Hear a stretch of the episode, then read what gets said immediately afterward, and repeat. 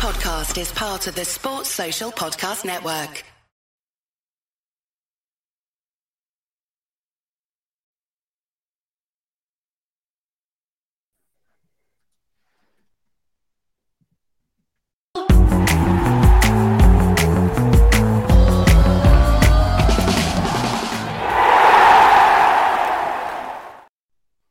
Hello, welcome to the post match pint on the Villa View. I'm your host, Dan Bardell, joined by Neil Dunworth to discuss West Ham United 1, Aston Villa 1.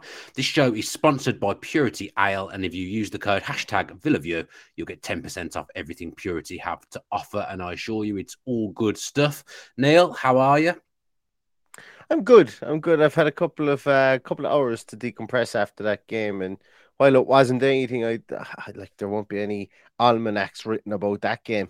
Uh, I don't even know what that word means, Neil. So that's fantastic start to the show. What on earth does that? What was that word you just said? An almanac. It's like something where you cata- catalog statistics based on oh, events. Okay. Usually, yeah, yeah. There won't be anything really written on that today. But uh, look, I think a point is, I suppose, when you boil it all down to its nuts and bolts, that there's two analogies that I never thought I'd run to run the two of them in together. Um, but when you boil it all down, at least a one all draw away from home for this Aston Villa team is pretty decent, albeit it's a missed. I feel I still have this nagging feeling in the back of my head. It's a missed opportunity. Yeah, I think I think it was a chance for, for three points. I think most of the time, any point away from home is a decent point in most circumstances in an away game. I think this probably falls under that category today. There's a, there's a few frustrations in there. Obviously, you know, the fact Villa were were one 0 up and got pegged back pretty pretty quickly. We'll come on to the, the, penalty that I don't think what was a penalty, but you know, the, these things happen in, in, the Premier League most weeks. It seems it will happen to someone. But on the face of it, I think it's it's a decent point. West Ham tough place to go. Really, I think that they're fighting for their lives down down at the bottom now. That they need wins. I thought at times they they were the better side, but Villa managed to curtail them quite well. I actually think the first goal came when West Ham were on, were on top in the game, and, and Villa kind of mm. scored a little bit against the run of play. I, I, would say, but then I would say also their goal came a little bit against the run of play because suddenly we started popping it around when, when we were one 0 up. But I don't think it's a, a, bad point at all. I think Unai Emery's uh, interview afterwards on Villa TV, I think he kind of said that the same thing. But let, us get into the into what happened in, the game and. Villa kind of did their job, really, didn't they, Neil? Because we said in the in, in the match preview that Villa can get themselves ahead in the first 15, 20 minutes and get the crowd tetchy, get the crowd on on the team's backs. That's the perfect thing for, for to happen, the perfect way for the game to go. And that is what Villa did. They rode a little bit of a storm. I thought Villa defended well all day, by the way, but they they, they rode a, a little bit of a storm and they got themselves ahead. Ollie Watkins again, that's six in seven. But for him now, a lovely header, downward header, perfect header, great centre forwards goal. I guess that's one of the annoying things from today is that Villa got themselves into the position, rode a storm, went 1 0 up. That lead just didn't last long enough. Yeah, I agree. Um, I actually, it's it's interesting because I hadn't thought about that. That both goals did come kind of against the run of play you know, the Villa goal was a case of we soaked a small bit of pressure. Now, West Ham weren't they weren't peppering our goal by any means in, in the first half, but all of a sudden Moreno breaks loose down the left hand side, whips in a beaut of a cross, and we're one 0 up. And you're right. I, I never actually factored that in. And also, the West Ham penalty was against the run of play, yeah. albeit we were under pressure at corners. So I agree with you. Corner, corners I, were a problem today, I thought, yeah, in general, but it's West Ham. Yeah. Yeah, they were they were a big problem. When you've got three centre halves and Rice and Soucek, you know that's five big targets that they have in there. Um, you know, and if they had had Michail Antonio in there as well, it would have been another one. So they are adept at corners, and uh, it was very much a wrestling match for a lot of the corners. Like you know, a lot of people are saying there could have been four or five, six penalties given yeah. for corners. I can't disagree with that. Um, I can't disagree with that. But uh, you're right in, in the fact that Villa did defend well all day.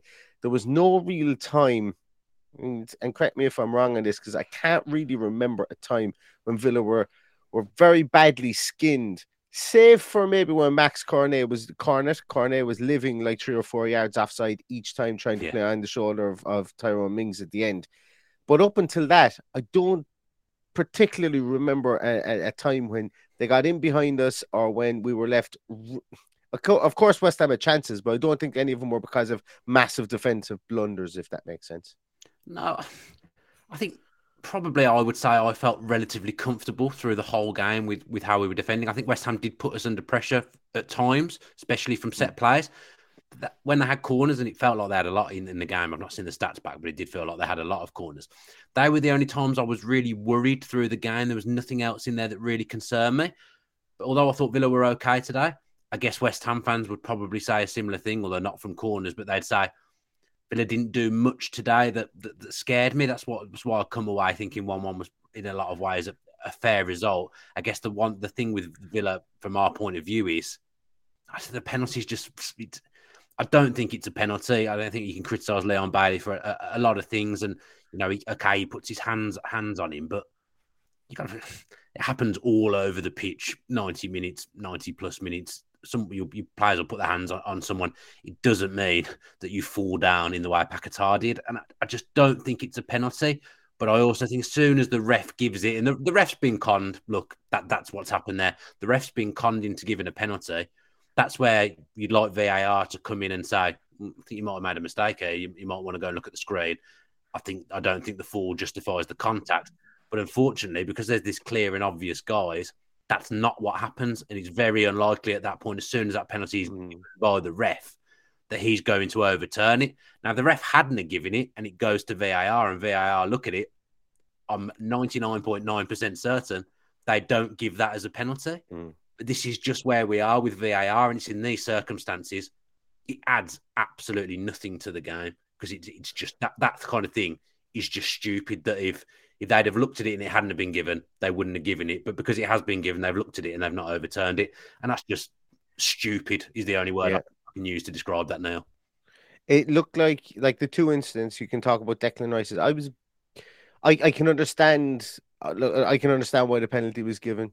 Um the Bailey penalty was given hands on the shoulder will look bad in slow motion. Well, Peter Miles is saying in the comments that it wasn't his hands, their legs get tangled and they both fall over. But I've got to, uh, from seeing it back, I didn't see a leg tangle. I, I, I could be wrong. I could be absolutely yes, wrong. So, I, so could I. But I've watched it a few times now, and I, I, I think, think, he goes down. For, it's, it's given for the hands, in my opinion. I could be wrong.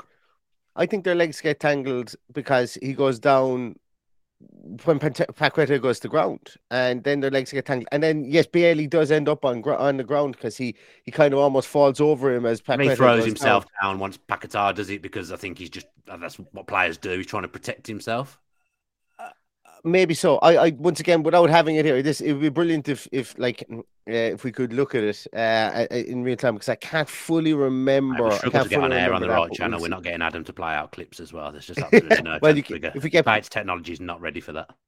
Exactly, yeah, and you're probably going to get copyright strikes anyway, left, right, and, centre from the Premier League. Um, so there won't be a channel if that happens. Um, take it from experience. I've gotten an email about it previously.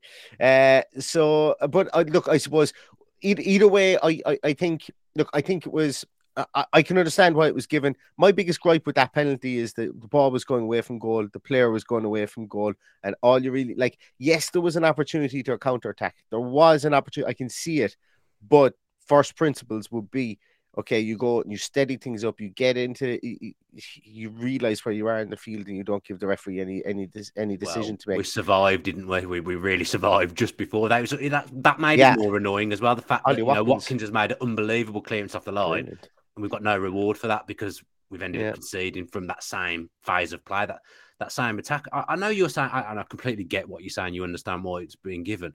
When you just watch it, if anyone who didn't like football does like football. If you just watch it, it mm, not a penalty. There's, just, yeah, there's nothing there for it to be a penalty, but because of the way the game is and the game's stupid at times, it is given. That's terrible analysis for me, but that is that is where we're at.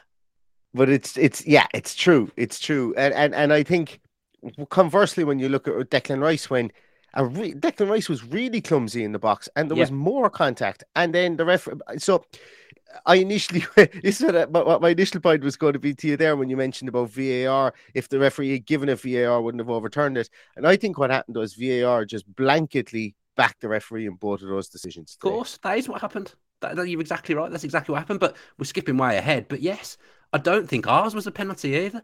But I think if you're giving the first one, I think ours is a penalty. But because yeah. of the stupid, again, stupid yeah. way VAR works, because yeah. the ref hasn't given it, We don't get it, and I don't. I don't think. I don't think for one second it's a penalty in a million I- years. But neither is theirs. And this this is where the this is where I just say. VAR can just be a catastrophe because it's utterly pointless.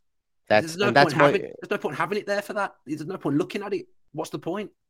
I I a hundred percent agree, and that's why I was hard under the collar was because the the application. So it's supposed to be a tool that's applied in a standardized way, so that human error is taken out of the situation. So if you make so.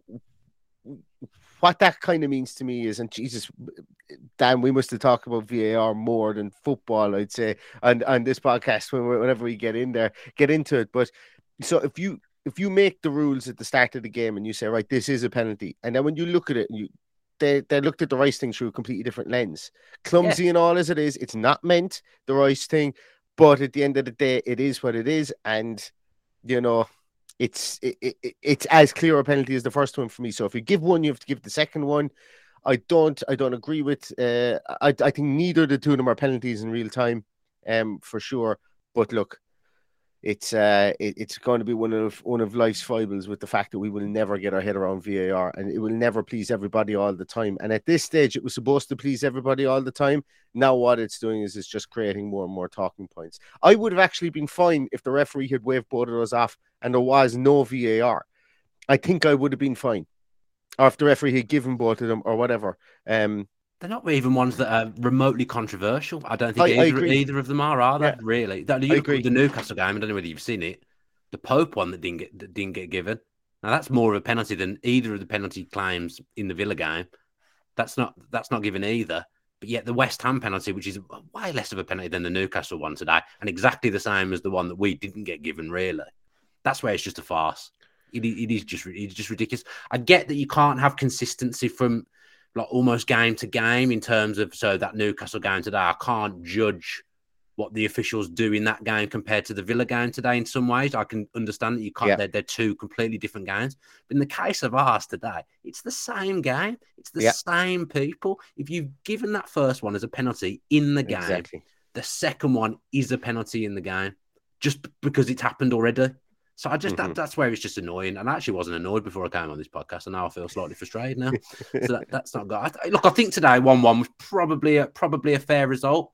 Yeah. But I don't I don't think the goal that Villa have conceded in the game was fair because we've had something that we should have had later on in the game. It's just, the whole thing's Exactly. If if one of Benrahma's efforts had pinged into the top corner and we drew one all and no penalty was given, I would sit here and go, hard fought game, absolutely fair. Like, and it was. I, I do think the fair result was one one. Yeah, I I do think if you asked the West Ham fan today as well, do you think yours was a penalty and do you think the Villa one was a penalty? They're probably going to say, I don't think any either of them were a penalty. It's nothing to do Yeah. with bi- bias. If, you know, I think I think I genuinely think a West Ham fan would say neither of those were penalties. Yeah. Only only one's been given. You know, obviously, you know, if we're here today and we've drawn one one because we've scored a penalty like that, I'm probably happy, aren't I? Because it's it's aided my team. But it's still in the back of my mind, I'd be thinking, "Hmm, that was that. That wasn't I'd a penalty. here- And I'd be on here saying it wasn't a penalty and that if ours was a penalty, West Ham should have had a penalty too if the roles were reversed. That I, I definitely think- would do that. I think I'd be. I, I, I'm the same. I would definitely be going. Oh, look, you know, yes, it was. It, it, it was soft, but look, I've seen them given. You know, you know, I don't. I, I'm the type of person. I talk myself into kind of going. Look, you know, it was what it was, but look, I've seen them given, so I'm not going to dwell too much in it. If it was, if it was, so look, it, it's six to one, half a dozen of the other. I don't think either of the two of them were penalties. I still, uh, I don't think the referee was the reason that we didn't win this game today. I think there was other things to talk about as the reason that we didn't win this game today but I also think that one one is a fair result. So it's it's just a kind of a game that is it's hard to put into words. You know, uh, the the core the core incidents, I suppose, that happen in the game don't actually correlate to the overall to, to the overall feeling about the game itself, which is weird because usually they do. Yeah, and I think you know, yeah, if you're gonna be if you're gonna be realistic about it, yes, the penalties cost Villa because they've drawn the game one one because of that. Yeah. But I actually think Villa had two reasonably big chances in the game where they they, they could have done better and could and could have won the game. The Watkins one at one one. Yeah, he should open his body up a, a bit more, and he probably should stick that that in the in the back there. But Mm. in real It's time, tough. it's probably a, Yeah. lot probably a, a, a lot big at that stage. Yeah, all it's a good save. You know what? It's actually a good save yeah. because it could go through him, could go under him, could hit him and go in. It's a good save. He's held on to it. Fair play to him. Well done to, to Areola, but you kind of think you've got to you've got to be taking taking those chances, and he has taken his chances in the main in, in, in recent months. But that did feel like a big chance at one one, A bit like the chance last week at one 0 to, to kill the game and go and go two 0 up. That's two big chances he's missed on half time in two games running. But overall, Ollie Watkins is in sensational form, and we're here to see it, and we love it. Uh, Erling, ha- am I right in saying Erling Haaland? He missed one yesterday, big one. Uh, Harry Kane, Ollie Watkins. They're the three biggest, three top scorers. Or Rashford, Rashford, Haaland, uh, Haaland, Harry year, Kane, Ollie Watkins since since Boxing Day, since uh, since returned after the um I think Rashford's got Cup. 18 or something ridiculous in all competitions, Yeah. which I find absolutely staggering. 12 in the Premier League. I think I, I looked it up previously, or somebody somebody shared it. I think it's 12, 11, uh, 10, and 8. Uh, So Yeah. Watkins has eight since then. Um, so like that's fantastic stuff out of Ollie Watkins. We need. Do you know what the my my only criticism of Ollie Watkins is? I think we just need to get him in the game more now because he's in a rich vein of form, and um, he's actually. Do you know what the funny thing is? His goals per shots ratio have rocketed since Danny Ings isn't in the team anymore. He's taking less shots since Ings isn't in the team, and he's having better outcomes. And that isn't the Watkins versus Ings thing today. I actually thought Ings was very quiet today. Yeah. Um, you know, he he had a t- he he was quiet. He found it difficult to get into No the game service. himself, No service. service, He, he relies on servicings. Which is wild considering the players that they had playing behind him. But Ollie Watkins needed that one chance. I still think if you were to put a truth serum to him, he says he has no idea where that ball, that header is going, but all he wanted to do was head it down into the ground and fair play to him. It went Perfect into the header. back of the net. It was brilliant. Yeah, Across yeah, the it was really keeper as well. That's a, that's a difficult skill. Like you Yeah. say, maybe he didn't mean it, but you know, he's he's put he's arced it there. It's a it's a lovely, lovely header and a, and a real potent finish from, from Ollie Watkins. And like I say, in Mm. front of goal at the moment, he's he's absolutely brilliant. It's good to see him scoring headers as well because he I don't feel like he scored loads of headers for Villa, but that's a couple now. Since uh, since Unai Emery's come in anyway, he's obviously scored one against Southampton as well with his head. He's scoring a variety of goals, Ollie Watkins, and he's he just he's full of confidence. Yeah, I, I think I like that about him Mm. now. That if he misses a chance, he doesn't dwell on it. It doesn't affect his game. I feel at times Ollie Watkins he sometimes beats himself up a little bit too much if he misses a chance. I just said then every striker will miss chances. Haaland scored the winner yesterday for Man City, but off on the penalty spot. But he put one over the bar that he should have absolutely buried uh, earlier on in the game. Now every striker misses chances, even even the best ones. But the key thing is at the moment that Ollie Watkins is putting the ball in the net on a regular basis. That's it. Yeah, and and we need to keep him fit at all costs. Yeah. and there is like I I, I said in on my own post match po- podcast uh, that I think you know. And we'll probably get on to Leon Bailey in a moment. I think his overall contribution, because once again, I think he was lacking. I expect more. I expected more from him again today. And what I'm beginning to struggle with with Leon Bailey is that you can't move him into any other position to get him into the game because what he's doing is he's drifting so far back from that second striker position anyway that he's getting back into a wing position. So, you know, you're kind of betwixt and between what you can do with him even at this moment in time. So, like, I, I and to get Ollie Watkins into the game, it's we then struggled to get Ollie Watkins into the game much more from maybe broken play or something like that to give him an opportunity to get touches on the ball because I think he's a player who does need touches on the ball as well as you know now what we're seeing is his gets one shot he puts it in the back of the net which I will be honest with you for for Ollie, on Ollie Watkins it's an improvement on what he's been previously because he's not always been that that player. And uh, we're not going to try and gaslight anybody into thinking that Ollie Watkins is, is has always been a clinical striker. It's obviously something he's worked on.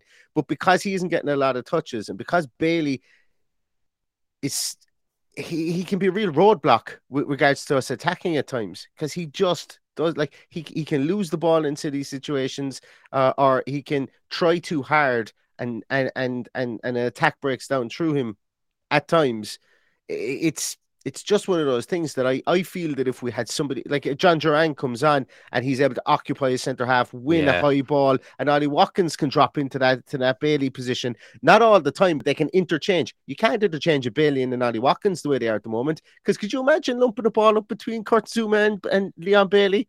It would just be like it'd just come back twice as fast. So it's just there's a dichotomy there with Leon Bailey where he's not offering us anything like we need him to offer us at the moment, or anything like he wants to be able to. He looks a disconsolate player at the moment. It doesn't things aren't working for him in this league at this moment in time. And it's not like like there's it's it's it's rinse and repeat with him the whole time.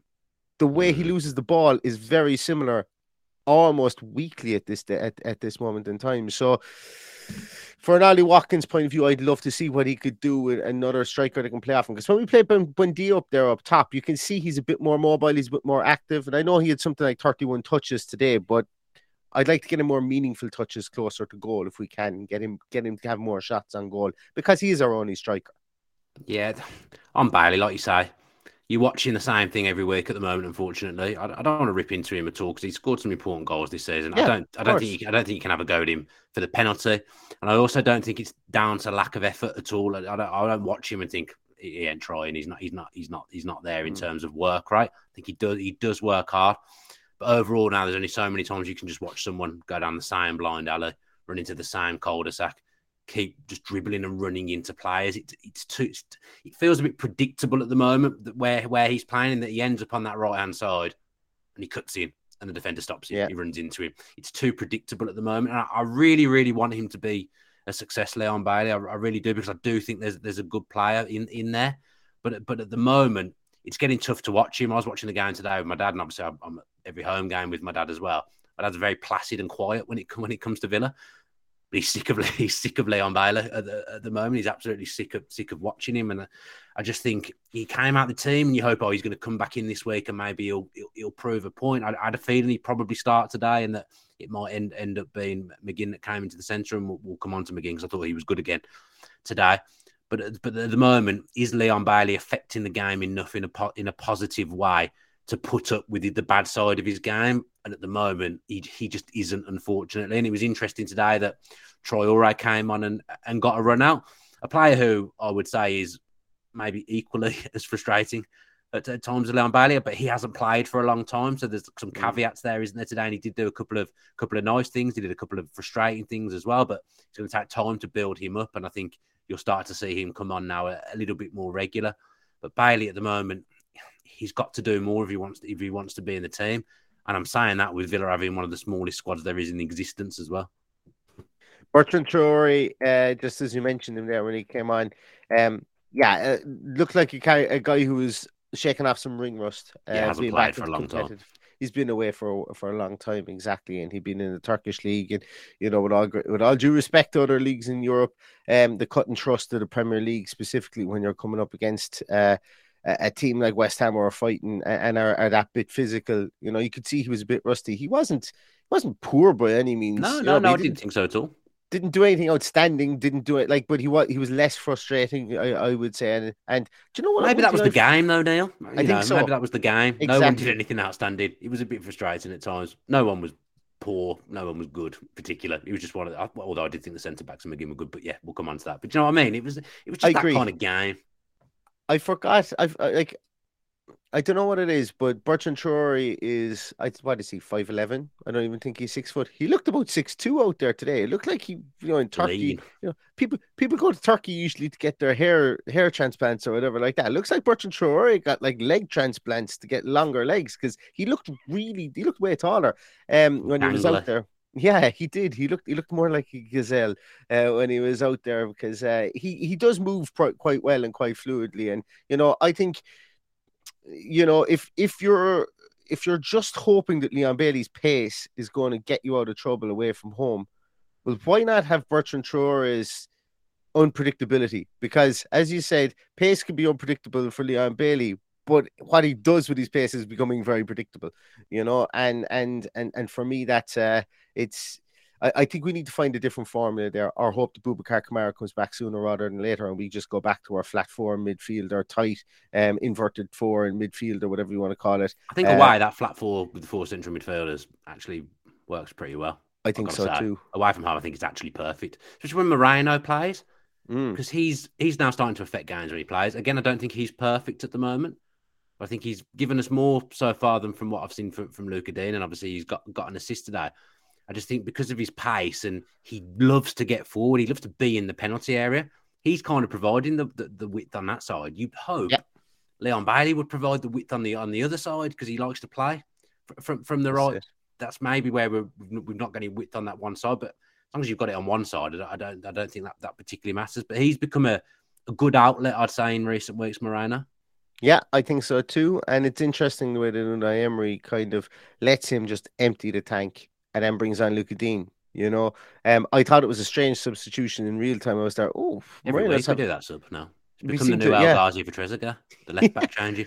But it, it's it's like the the the drop off in an attacking sense is is are, are the the sorry not the drop off the the change of of um of the point of attack between the two of them we've spoken about it before is uh it, it, it could be a good change up as well. I thought Digne did uh, did really well when he came on. I thought that was, you know, he had a 20 minute burst in him and I thought he utilized it. But I thought Moreno was really good. Still picks the wrong pass from time to time, getting used to the getting used to the league. That's okay. But you know he's a very willing defender. You can see that in him. You can see he's he's his positioning is that bit better, um, and his pace. You know he was able to like he. There was times there when the when the three centre halves uh, for West Ham were fanning out, and um, Rice was playing in front of them. That's when he was waiting for that to happen for the fullbacks or the the Bowen and um, what you call him on the other side, and Palmieri to come forward. When Palmieri came forward, he just shot past him you know, that's all he was doing, and it was nothing. It was just the awareness of the way the, of the way that West Ham were playing, the way the field was panning out. And when that happened, he just went on his bike, and he he was finding himself in 10, 15 yards of space out in that wing, which was absolutely brilliant. And there was times in that second half, early in the second half, where I was thinking he was doing that, and I was going, "This is probably made for them to bring on Ashley Young instead of uh, Leon Bailey." And just let him just find that 10 yard pocket, pocket of space. He doesn't need to be lightning quick, but Ashley Young can deliver a ball. And uh, he did come on later on, obviously, but he came on for Matty Cash. But the way that Unai Emery is cycling through uh, substitutions, they may seem strange, but I suppose when I sit down and I look at him afterwards, I can understand reasonings why he's making those substitutions. And he's using four or five subs most games now, which I think is beneficial because, as you say, we've got a thin squad. We might as well start using it and keeping people fresh, even uh, even protecting games like we did today. He brings on Callum Chambers, and we come out of there with a one-one draw hmm. because mm. that last ten minutes could have been toasty enough if we had uh, if we had let them keep coming on to us like like we did. Yeah, I think my one criticism of Villa today would maybe be that I think Carrera was there to be got at today, and I think we did it at times, but I think we did enough of it. I think he struggled since he came to the, came to the Premier League, and Moreno was getting a lot of joy down that side when, when we attacked. I, I, just felt like there's more of an opportunity there to, to get at him through the game in the second half, in particular. I don't, I don't think we really got it, got at him at all. I think he was still on the pitch. My memory's a bit hazy, to be honest, but I don't, was, yeah. I don't, I don't recall us getting at him, and I think that was a real avenue for success today. And the goal came from came, came from that side. To finish, let's just talk. Uh, this is one. John McGinn was excellent today in the middle of the park. Well done to him. Move, moving inside. I thought he showed some really positive traits in, in the game again. But I just want to talk about the two centre backs. Previously, that's a game Villa would have really, really struggled in. Just a bit of bombardment. But I think those two, Konsa and Mings, it felt a bit like a, a performance from that pairing of a few years ago, a couple of seasons ago. You know, when we were going really well. The only, time, the only way I can think to describe it is when Ross Barkley was playing as number 10. But the defence was going really well at that point, it, it felt. And I felt Konsa and Mings today, it was, it was like that. I thought they both dealt with everything that came their way in what won't have been an easy game for them. So I think that's a, that's a positive for us today, as well as now Diego Carlos is, was on the bench, which is another great positive having yeah. him back in the squad. Absolutely, I agree. I missed about missed about five seconds of what you said there because I sneezed and my ears started ringing afterwards because okay. I was trying to stifle it. But I think I got what you said there about our two centre halves, and I actually I missed the part about Ross Barkley. I was wondering. I was just saying in that in that time Ross Barkley was in the team. That was the only way I could think to describe the time. Yes, and he was number but, ten when we were beating yeah. Liverpool seven two. Around that time, we were really good defensively, and the defence felt really on it. And I felt that from Konsa and Mings today eh, that they were really on it. Yeah, yeah, I think so too. I think they marshaled things really well. They marshaled anyway. Like Thomas Soucek, I his name was very rarely mentioned in the Spanish commentary that I was listening to today. His name was very rarely mentioned. You know, he, I thought I thought it was one of his more anonymous games. I could be wrong uh, on that, but I don't remember any massive moments that he had. And I thought that he would have joined that attacking line to to affect both Konsa and Mings and try and rough them up, but he didn't. West Ham's biggest attacking outlet came from Benrahma on the on the left hand side, and um, that was seemed to be their game plan was to isolate Benrahma out there and try and get him space with Matty Cash to cut inside and have shots. Um, but the, the two centre halves I thought were really good. Do you know what I liked about Mings as well today? And some people will say that you know he needs to stop doing this and concentrate on defending was, but he was he was striding out with the ball again You know, he was striding out with that ball. There was a couple of times where there was one one time where he just put on the afterburners. He, he had the ball. I think it could have been Ings came to him. He shuffled the ball to the sides and mm. put the afterburners on and ran straight through the middle of midfield. And he ended up, you know, a good good bit into their half at this stage, and then played a ball out to Moreno, I think, on the left hand side. And that's confidence, you know. And we need those two players to be confident, Mings and Konsa, because they play better when they're confident. Um, so well done to the two of them today. I thought that they were very good and uh, they were solid. Should I say they were they were nicely structured.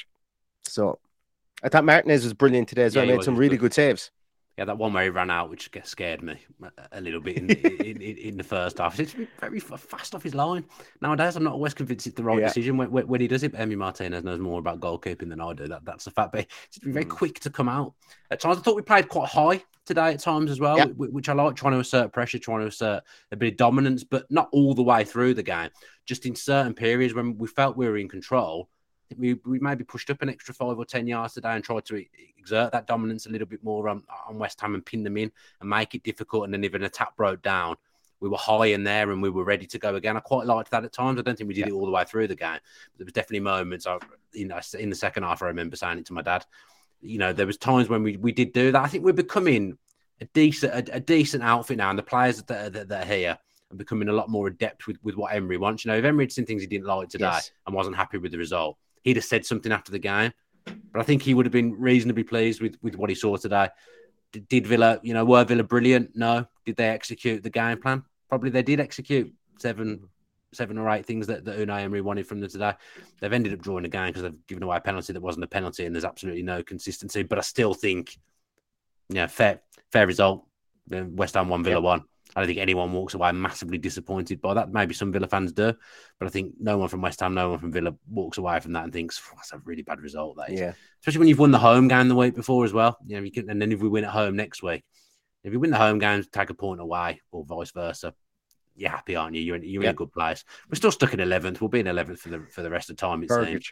But but overall, um, a, a, good point, Neil, and a, and a decent result. Just, I, some, just a few frustrations, I guess. I think one of the things that you mentioned there about Unai Emery being happy with this is that we went away from home with 60% of the possession. Players yeah. looked like while we did give away the ball sloppily at times, I know that, and that's going to happen in, in the majority of games. Like we're not Man City, we're not Barcelona and the uh, of the the, the the the late two thousands. You know, we're going to give the ball away. But I thought the, the team looked more comfortable with the with the style, with the ide- ideology of the way that they want to play now. And I thought that they they looked to they looked to want to control possession of the game for good portions, and they did, and that's why uh, we had sixty percent over the, over the course of the game. And I think Unai Emery will look back at that and he'll go, if you go to any ground in the Premier League or most grounds in the Premier League and you control possession, you have a better chance of coming out of that that that ground uh, without conceding a goal. And I think that's what that's what he's all about. And, and and it stands to reason today. Yes, we did concede our goal, a penalty, but we've talked about the the the potential for that penalty not to be given. So I think Unai Emery, in if if that is his mindset, I think he's probably right in thinking that way. That if you can own possession away from home, then you frustrate other fans, like you said at the very, very start, to tie a nice bow on this. And then what you can do is you can concentrate on hitting people on the break when they're when they're least expected, and come away from away wins one 0 or even one all, like we did, uh, come away from away games one 0 or one all today, and that's the sign of a good team when you can do that. Now let's see if we can do it at home because at home has been very, very, very flaky for us um, yeah. so far this season. And also, the biggest compliment I can pay John McGinn in the team today is that I wasn't sat there thinking, we really miss Boubacar Kamara. Yeah. I, I, obviously, we do miss him, but I didn't sit there thinking, oh, this is this would be much better if, if, if he was in there. You know, I think McGinn did his job in the middle of the part today. I think that you know the defense in the midfield broke up the game pr- pretty well and, and repelled things that, that were thrown at them today as well. So you know we know Kamara is a massive miss in our midfield, but I didn't sit there today and watch that game and think yeah. we're really, really missing him here. And I guess that's a that's a positive because I thought, especially okay. in this game, he'd he'd be a huge miss. And to get sixty percent possession without him in the central midfield as well, that's yeah. a big thing, and that shows that the rest of the midfield and the players they're learning what Emery wants. They're getting better at what Emery wants as well. Because I wouldn't yep. have expected to get sixty percent possession today without him in that midfield. So fair play to everyone today. Decent result. You know, some annoyances, as I've said, but all in all, I think it's it was a fair point and it's a good point for Villa as well. Neil, thank you ever so much for joining me. You go back and look after your sick family. You shouldn't be doing the podcast really, but I'm glad that you did. Thank you ever so much for coming on. Thanks to the people that have tuned in live as well. There's been some fashion critiques from Chris Dolan, which him dishing out the fashion critique with that YouTube photo is absolutely outrageous, in in my opinion. Great, he's a lovely fashionista, but that photo that he's got on his, as his YouTube picture needs to review that heavily. It looks like he's having a photo shoot in his living room. But yeah, that'll do us. Thanks ever so much for tuning in. Thanks to Purity. Thanks to Adam for producing as well. As far as I know, the show's gone out and there's been no fault. So a 10 out of 10. Well, it can't be any worse than my, my efforts yeah. today. If anybody's seen mine, you've heard more. Like, I've seen a different side to me and the anger that I showed as, as I came on the podcast because of Gremlins. So well done, Adam. yes, well done. Tough job, tough job in there. Tough job producing. Tough job having to deal with me. So yeah, fair play to Adam. Be back 1874 is actually going to be on Tuesday, not Monday. So we'll let you know when that's coming. Greg's unavailable tomorrow, so we're going to push it to Tuesday, potentially doing it live. So do watch it live. If, we'll let you know when it is and ask some questions as well because we enjoy hearing from everyone that's watching. Enjoy the rest of your Sunday night. Not long left up the villa.